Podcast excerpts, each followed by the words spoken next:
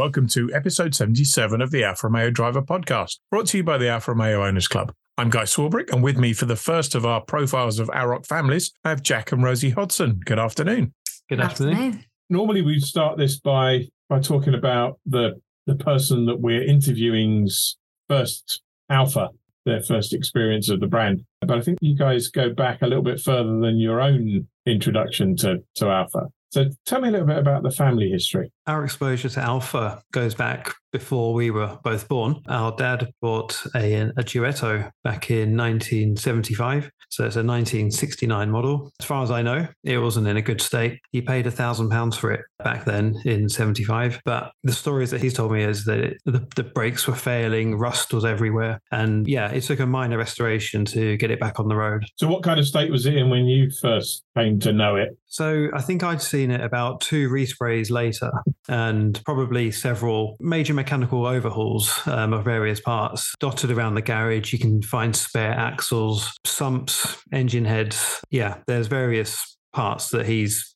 taken on over the years and swapped over just to keep it running. For him, it was a very much a driver's car. It was not there to be a pristine showcase. It's basically a car that he wanted to drive in good working order, but not pristine. That wasn't his thing. And can you remember the first time you went out in it, both of you? I probably was a baby. I mean, I maybe not a baby because the the back seats weren't exactly it's more ideal. Shelford seats, isn't it?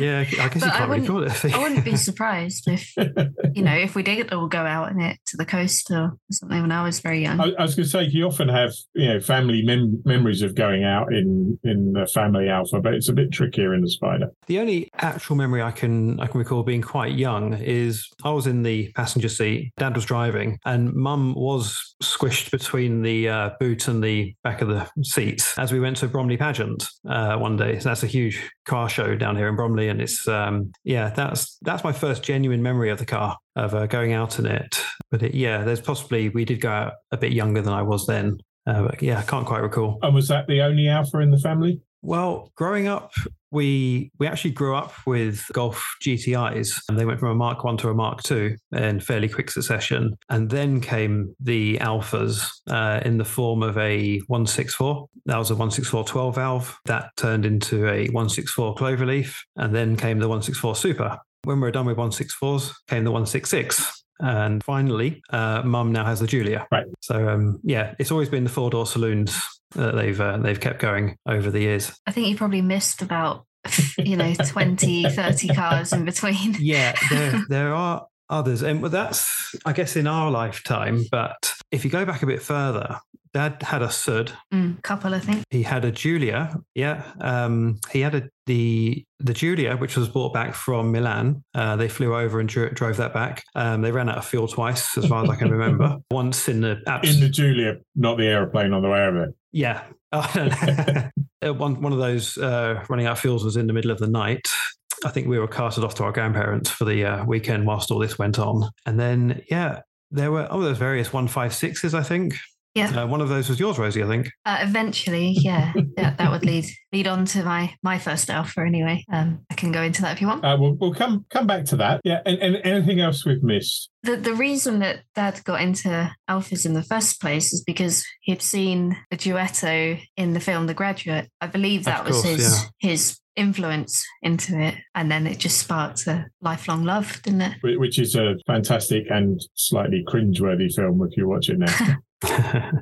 I think I've seen the Simpsons version of it. yeah, I think that's, that's remarkably faithful from what I remember.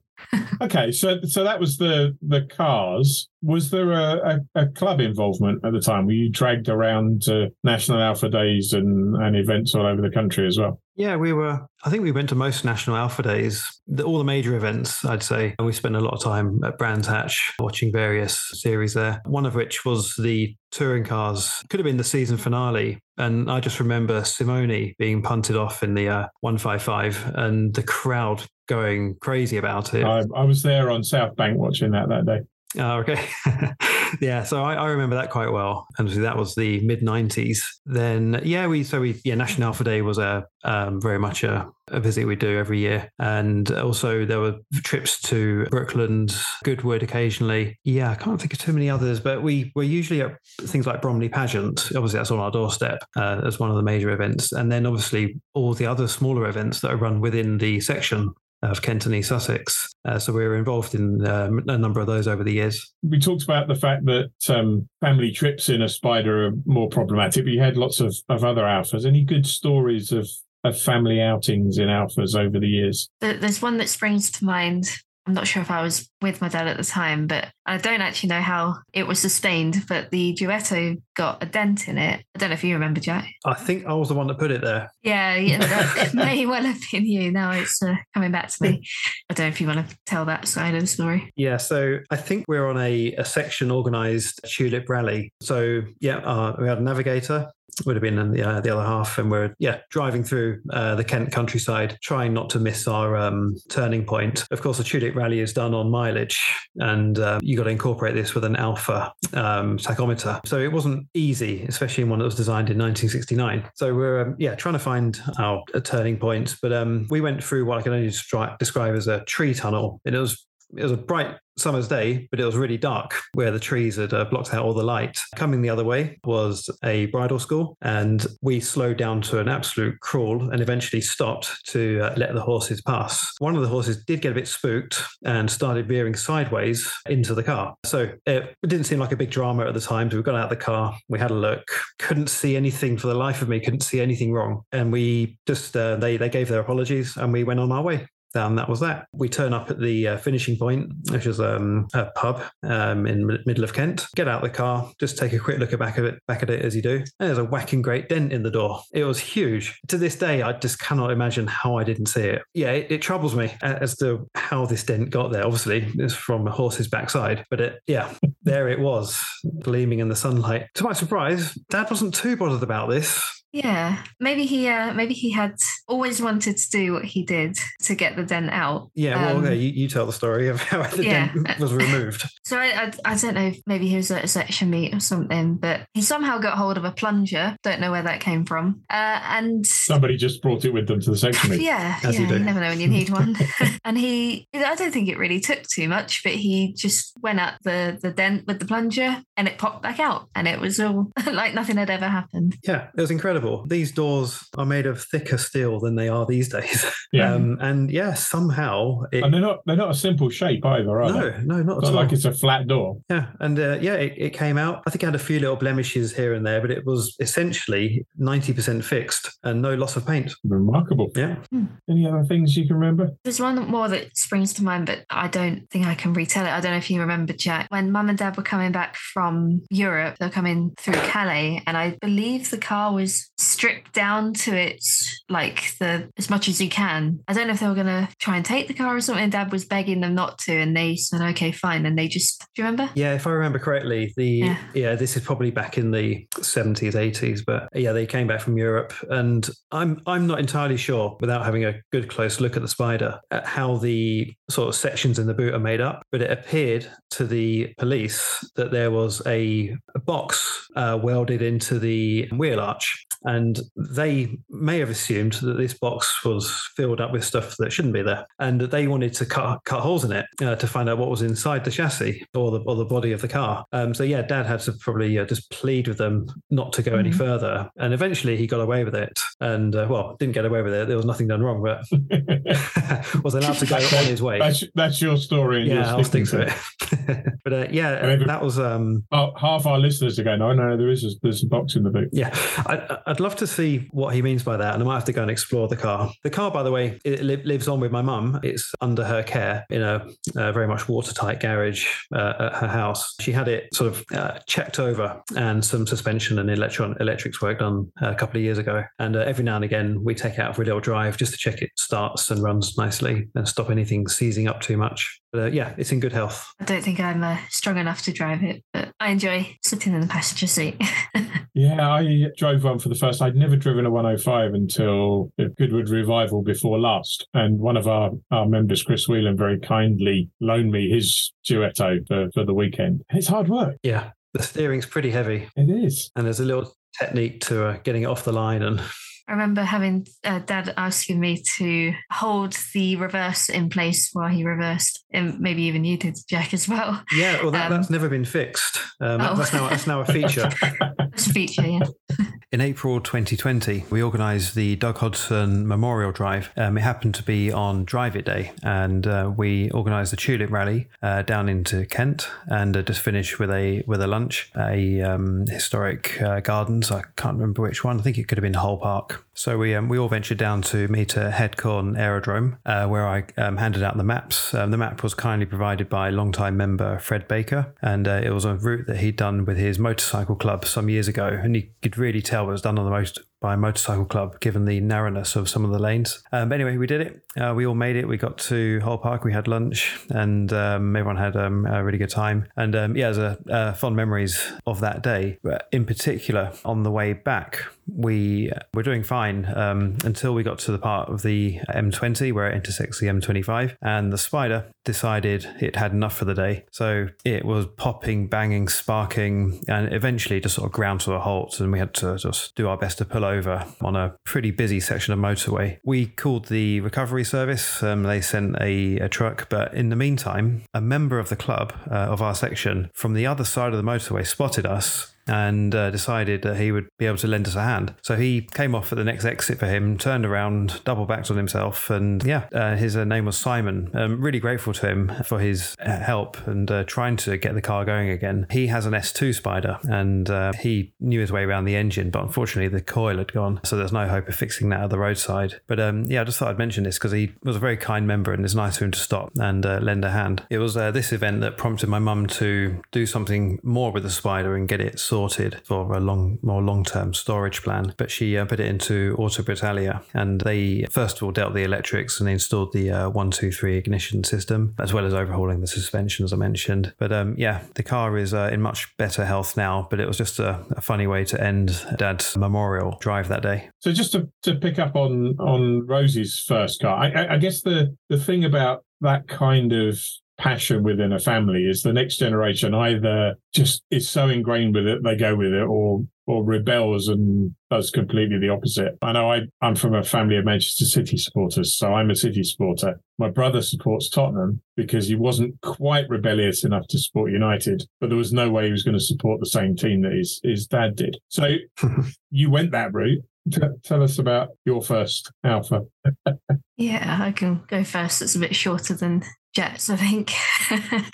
so I my first ever car, I've only had three cars. So my first was a VW Polo. Very faithful, very good for a run around. Um, but eventually my head was turned by the fact that we were swapping cars, I think, within the family. I think Jack was wanting to get rid of his 156 Sport Wagon, which we nicknamed Bluey because it was blue. And dad had Ready, and I didn't like driving Bluey after like having tried uh, a couple times. I, I don't know why, didn't like it.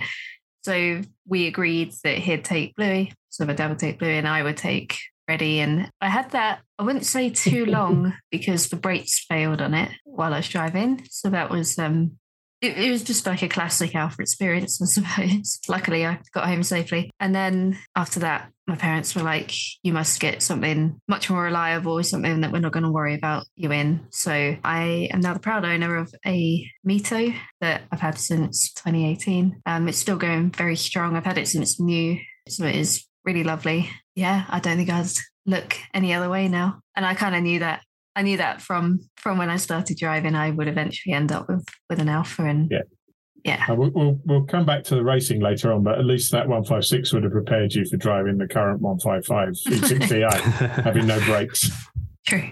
So, Jack, your your car history is a little bit longer than that. Yeah, it's not drastically long, but it's yeah, it's a few a few more, I guess. So at what would probably be Spring Alfa Day at Duxford, I think in 2003. I'd recently passed my test. I'd had a, a Peugeot 106, a Golf Mark III, and I was ready to move into the Alfa world. I guess um, I was 18 at this, this stage. And we saw a, a 155 at Duxford. Sorry, it wasn't Duxford, it was at Chatham Dockyard, where we're returning to later this year. Uh, so we saw a 155, and Dad said, Well, that would be a fantastic first Alfa for you. And I thought, Well, it's pretty big it's not a doesn't naturally seem a, a, kind of a younger person's car to me but well by then i was looking on auto trader when we got home. And yeah there were a few for sale. I obviously had to get the insurance quotes back then and discovered that the insurance would actually cost more than the car which wasn't it's part of the course. We it was um, just a factor you had to accept, really. Uh, so yeah, um, about a few weeks later, I think we went to Swindon and we found a 155 Super, that's a two liter twin spark, and uh, and drove that home. And yeah, that was my first Alfa, and I was a really proud owner of that car. I loved it. Uh, it was um, absolutely fantastic. But a year later, another 155 appeared on one of the Alfa message boards, and this was my first project Alfa. It was a 155 Q4. Bouncy. Going very cheap. Yes. going very cheap and um, it was in yeah in need of quite a lot of work. We had to sort of embark on a mission of getting this thing recommissioned. I didn't even go and see it. I just sent the money and a trailer. And it turned up about a week later. On the way down a wheel fell off. Um, it was on an a-frame. I'm not sure quite how that happened. But anyway it made it. And um, it sat on the driveway for a, a number of weeks. The previous owner um, was moving to New Zealand with a new job and it just had to go. So, um, yeah, I took it on and started doing it up. And the the main job basically was to put all the top half of the engine back on. Uh, luckily, he had got as far as well. The head gasket had gone, hence the the project that was on. So he'd replaced the head gasket and he bolted the head back on, and that's where it stopped. So uh, that's where I took over, and all the part all the parts I needed were in the boot. And uh, yeah, over a course of a I think it must have been a couple of months. We put it back together, got it MOT'd, and that's the car I still have today. And that was back in 2004. Uh, so um, yeah, and that, that that's quite a project to take on because the, the the integrale underpinnings are not the not mechanically the simplest setup in the world, and no, not a huge amount of space around them. Or yeah, I did consult the manual several hundred times to, to do this job. But it, it did come together quite well. Things started making sense um, as we got through the sort of the box of parts. It wouldn't run initially, wouldn't run very well. And we had to take it to a specialist in South London that would basically check over the electrics, make sure I put all the plugs in the right place, and uh, replace the phase sensor. And eventually it fired into life. And that's when, yeah, I started driving it. And its first major outing was to National Alfa Day that year, 2000, and would have been 2005 by now, I think. So that was quite a big journey to do very shortly after getting it going. The next major drive in that car was to the Nürburgring a month later this one didn't go so well. I returned, but the car didn't. Basically, where I had routed the power steering pipes uh, to the cooler, they had been rubbing on the exhaust manifold. Where the exhaust manifold got so hot on the Nürburgring, it burned through them and started dumping a lot of fluid everywhere. And I think this is really before the Nürburgring was as popular as it is today. And I was lucky enough to get away with not paying any hefty clean, cleanup fines. Luckily, I had um, international breakdown insurance, and they covered me to go out there and get it again a couple of weeks later. And obviously, it had broken down somewhere other than on the Nurburgring. Yes, of course. Dead right. Just, yeah. just outside in that, that that vague area, but not actually on the track. Yeah. Exactly, yeah. Public car park. And yeah, so they, the German dealership did a good job of putting it back together and uh, putting some new pipes in for me for the princely sum of 160 pounds, if I remember correctly. it was dead cheap, not what I was expecting. And uh, yeah, we drove it home. It was a, a second little Nürburgring trip. Any, any Nürburgring trips in the, uh, in the Mito, Rosie? No, not yet. I'd recommend it though. I think you could. Well, again, we'll come back to the racing later. But so that was the the one five five, which I think yeah, it's a pretty rare car. It was a pretty rare car when you got it in uh, in two thousand and five. Very rare now. Yeah, so my neighbor, fellow car enthusiast, happened to be on uh, howmanyleft.com and had a quick search and discovered there are zero registered um, with tax. There's, there's, a few off the road, probably about 10 or so, maybe more. Um, but yeah, very, very few. Yeah, and I say none running at the moment, including mine. Why is yours not running at the moment?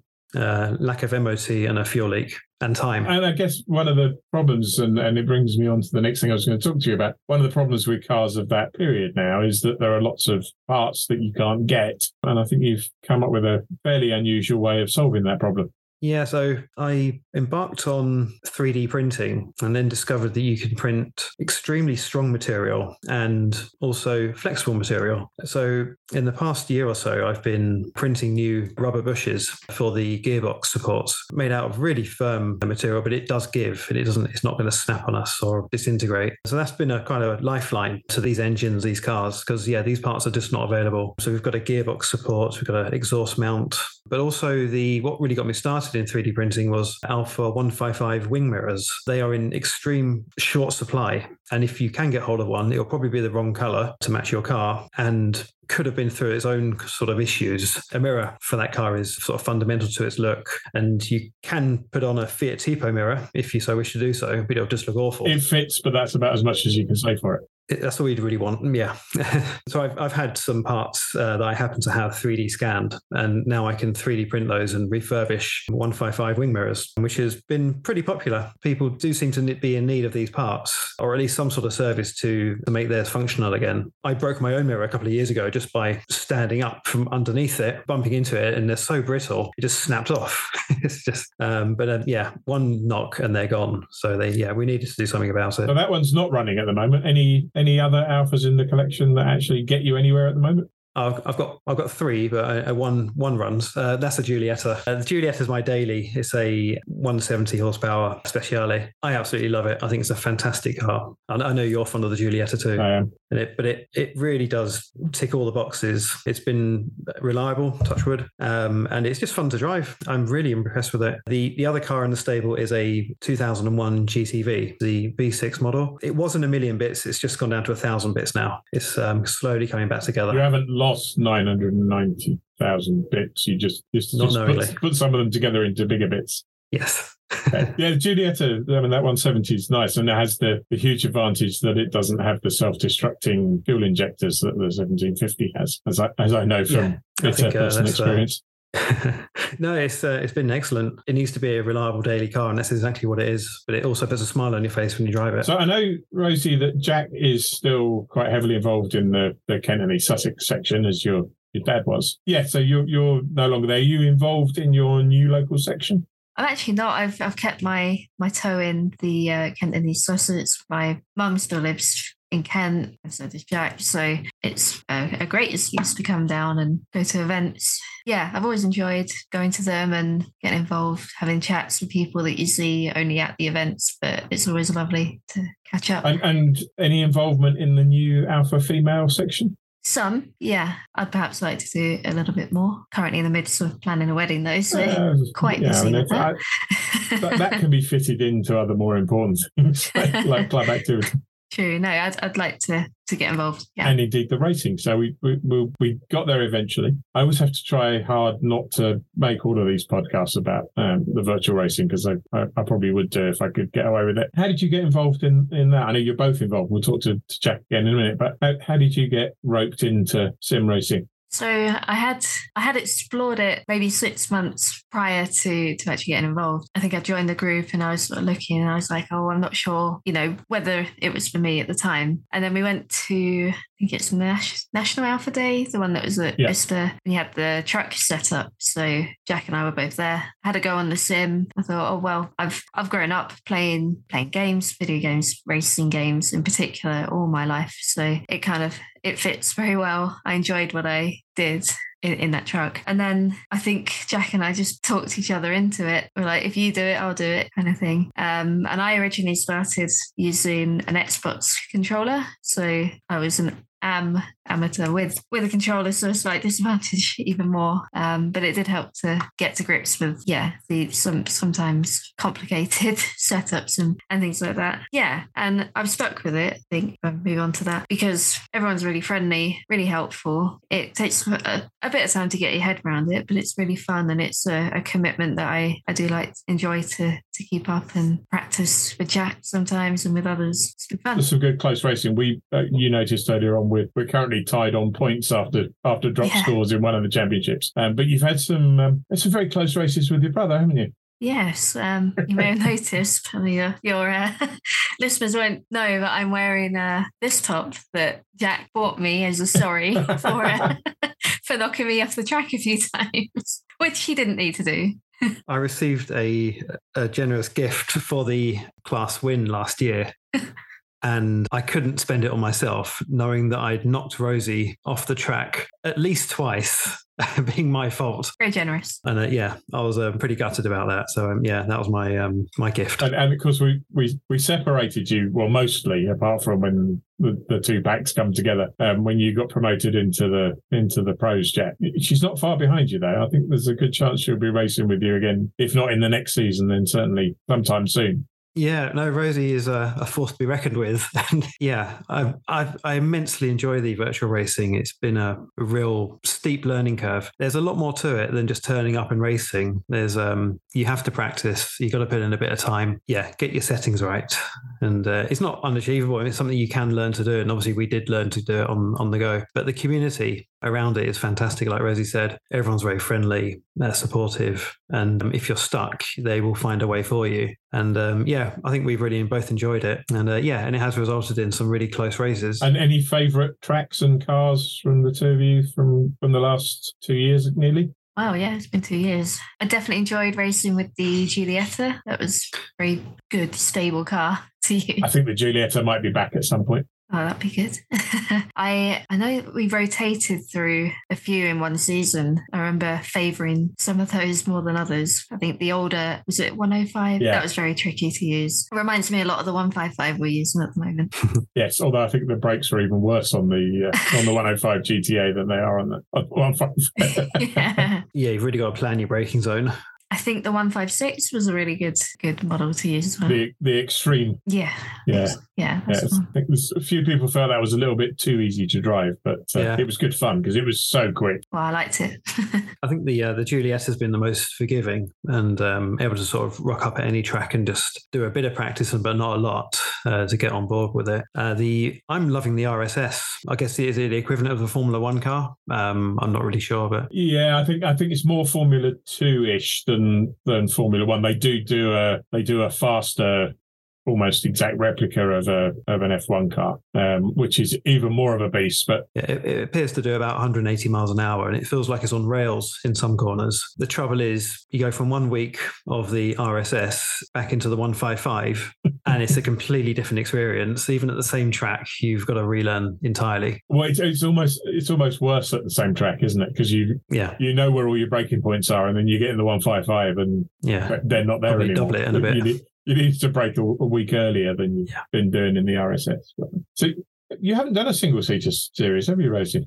I haven't. I, I couldn't commit to racing every week, but it does look a lot of fun. I, I can't imagine the grip. Having used the Yeah. uh, one by five, it must be very different.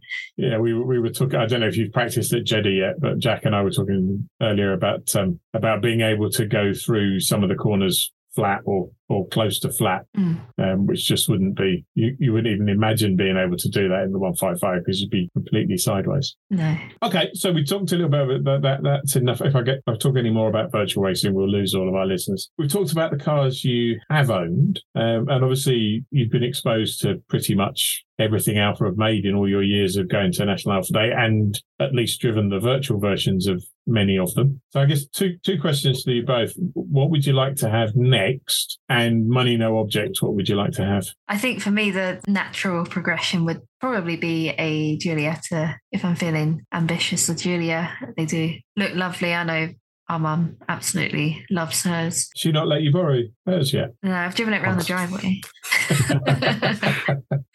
it's a beautiful car, but perhaps a little too too big for what I need at the moment. For the car that I'd like to own, I've just slipped my mind. So I- I'll just quickly research if you want to go check. Yeah, that's fine. We'll, go- we'll go to Jack and then we'll come back. Uh, so I guess the the next Alfa I'd like to own would probably be a, a Giulia QV. That would be the dream as well. Um, but I, I'm realistically, what I love about Giulia is I did borrow it once uh, from my mum and drove it to the Lake District and around the Lake District for a few days and absolutely fell in love with it. It's such a smooth ride and it's it's very well balanced. And um, easy to drive as well. So that really made me fall in love with uh, Giulias uh, in general. So yeah, that could be the the, the progression uh, on from the Giulietta. Although you do lose a little bit of um, the sort of practicality of the hatchback of a Giulietta, but you know uh, that's uh, something you have to accept, I guess. A Dream Alfa, that's a tough one. That is a tough one.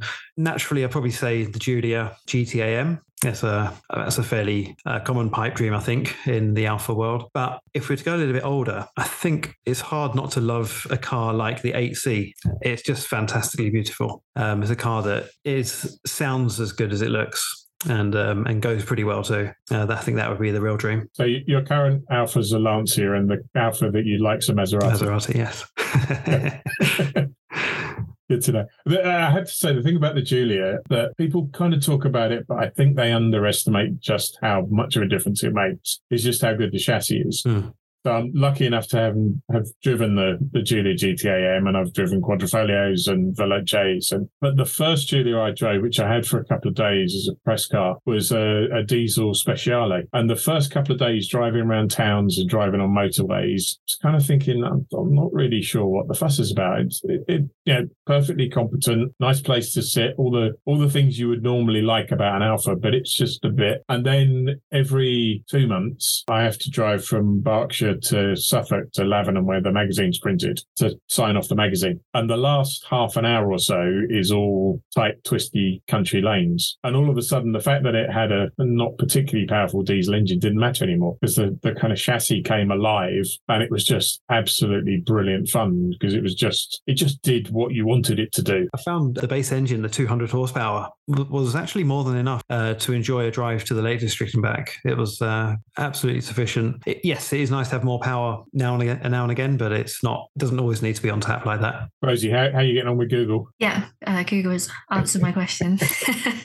this will probably surprise Jack as as a, a dream Alfa for me, but I just think this this model is just beautiful. I've seen it at National Alfa Days and and wherever else. Um, it's the Montreal. I just think it's so lovely looking in blue. I Yeah. think it's beautiful. Yeah. And I, I'm a bit of an engineering geek, and the, the first the first thing that I noticed on a Montreal that got me really excited was the NACA duct on the bonnet, the the air intake. And I just looked at it, I thought it's a car with a NACA duct on. It's awesome, but it's just yeah, fantastic car. Just remember, they have a relatively complicated injection system, which uh, can sort of rear its ugly head and every now and again. But I think there's a few experts now around the world that can sort of keep on top of that and yeah, service them. I, I think there are some electrical problems as well. I think somebody once said to me of his Montreal, I've upgraded the electrical system now to the point where it works. But yeah, I mean, you, you don't need to drive it, do you? You can just stand there and look at it all day. Absolutely. Absolutely gorgeous. Okay, so that's um, future car aspirations. Any any plans for the rest of the year in terms of places you want to go in in the car rather than honeymoons? Unless you're going on the honeymoon in your Mito. Any events you're looking forward to for the rest of the year? Well, I'd love to take the Mito to America for the honeymoon, but don't think that would be. Uh, Might be the one would be complicated, wouldn't it? Yeah. yeah. um, for me, um, I uh, I can't really currently see beyond the wedding, so um, I don't have any events planned yet. But I'm sure there'll be lots coming about. I know that the section we're we're in is very busy, very um, active, so there's always something to to come back for. When, when is the big day? Whisper it. We won't. We'll avoid gate crashes, but Uh, the 9th of April. Easter Sunday. very soon. Yeah. Yeah, very cool. So uh, actually, you if you only go to America for a week, you could be back in time for Spring Alfa Day. Oh, that's very true. But we're going for two. Okay, fair enough. But National Alfa. I have got a plan though, just for an aside at the wedding, just to incorporate the, the love, the passion that we all have for Alfas within our family. I'd like to line up Jack's car, my car, mum's car, all next to each other with the uh, the ribbons and get some lovely photos in front of that. It sounds like I've got to go and wash the car. It sounds like I need to as well. Yeah. So is, is there a conversion job to be done here on the other half? Oh, he he's uh he can't drive, but he has by osmosis, as I say, has um now has a, a strong appreciation for Alfas as well. He always Brilliant. points them out to me when we're driving around. So yeah. Fantastic. As it should be. Jack? Um, for events this year, yes, yeah. I'm really looking forward to going back to Duxford. It's been a number of years since uh, the club went there, I think. And the last time was just a beautiful spring day. So, yeah, really looking forward to that one. And then there's a new event at Brands Hatch this year, the uh, Super Tourers. And obviously, the 155 will fit in very nicely there. So, really looking forward to get it back on the road. That's my target date. I was going to say, so it's your target date. Yeah. Well, I got, I got target date of Spring Alfa Day for the GTV and the Super Tourers in July for the 155. And um, yeah, and we'll see what we take to um, Chatham Dockyard for the Southern Alfa Day in September. Um, but they're the uh, the three main events I'll be uh, going to this year. There is some thought of a sort of North European drive uh, in the uh, Giulietta uh, just for the a summer holiday, but that's very early planning stages as yet. But um, yeah, I would love to do that. Can't make that jo- line up with the um, the Dutch club event in oh Spettacolo Sportivo. Yeah, that would be brilliant. Yeah, they're really keen on their one five there as well. So I'd love to take that down. The real dream is to one day take the Duetto back to Milan. Our dad did take it once, possibly twice over the years before we were born. But um, yeah, that would be my dream to take it back down there. Well, you know, we you know we'd take an article on that because we have one almost every issue. Yeah, Spider, Spider to Italy. I was enjoying the last one actually. Yeah, that's fantastic. Yeah, no, it's uh, if I, I have known people, I don't think I've known anybody who's actually bought a Spider to do that. I've known plenty of people who've said, you know, have owned other Alfas and have said, you know, I'd, I'd really like to buy a 105 Spider and drive it to Italy. Yeah, so um, the, the natural thing to do. It's got it's got to be done. Yes, brilliant. Thank you. That's been brilliant. Really enjoyed having you both on and uh, look forward to seeing you uh, maybe at National Alfa Day. Thanks very much. See Thank you, you there. Thank you. That's all we have time for this week. We'll be back in two weeks' time on Sunday, the 9th of April. Yes, that's right, the day of Rosie's wedding. I'm sure they'll stream it live to all the guests, but for everybody else, episode 77 will be available to download from 1:30 p.m. from Google Podcasts, YouTube, Apple Podcasts, the club's website, and everywhere else good podcasts are found. Until then, stay safe.